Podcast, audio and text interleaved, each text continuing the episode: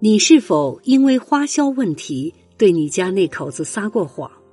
你是否签下过一大笔信用卡账单，还躲躲藏藏的不想让你家那口子发现？爱美的女士，汽车后备箱里，或者是家里衣橱最里面，是不是藏着新买的一件衣服？男同胞是不是又背着老婆买了新的数码产品？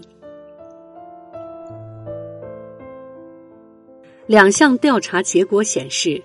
财政上的不忠是两性关系问题的症结所在。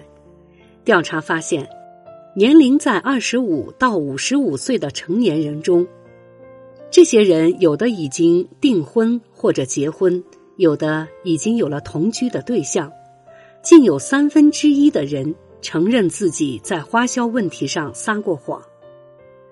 著名投资管理公司奥本海默基金的妇女与投资调查，也得出了类似的结论，发现不论男女都会对配偶有所隐瞒，尤其是在金钱问题上，男性的比率是百分之二十四，女性的是百分之二十六。究竟是什么样的花销需要隐瞒呢？以男性为例。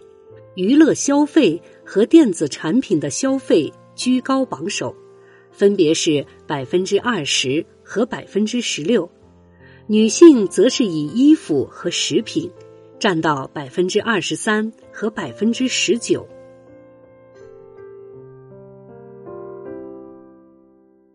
现在许多夫妻双方的银行卡和信用卡账户都是分开的。因此，欺骗的几率就大大提高了。如果想避免财政危机，就应当知道，拥有独立账户并不代表可以为所欲为。调查还发现，女性欺骗配偶的几率更大一些，因为对于执掌财政大权的一方来说，想要隐瞒额外的花销或者欠下信用卡的账单，似乎更容易一些。调查数据显示，女性有百分之四十一掌握家庭的日常开支，男性则有百分之二十一。夫妻之间这种财政上的欺骗有一个更深层次的原因，那就是缺少交流和共同的财政目标。夫妻之间应当相互沟通，应该制定共同的财政目标。然后一起努力去实现这个目标，不可以欺骗另一方的感情骗钱，更不可以骗钱去养情人。夫妻之间本应该是同甘共苦，但如果一方为了某些不正当的目的，如赌博或者拿钱在外边养女人等，寻找一些借口来欺骗对方，把钱诓出去。一旦真相大白，立即就会导致夫妻关系危机。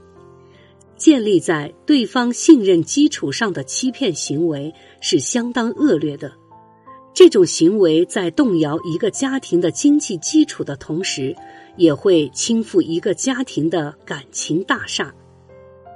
对很多妇女来说，财政公开绝非易事，但是，一旦发现类似的问题，无论如何都要记住：假如真的遇到财政上的纠纷，单靠撒谎就能解决得了吗？温馨提示：诚如此恨，人人有；贫贱夫妻百事哀。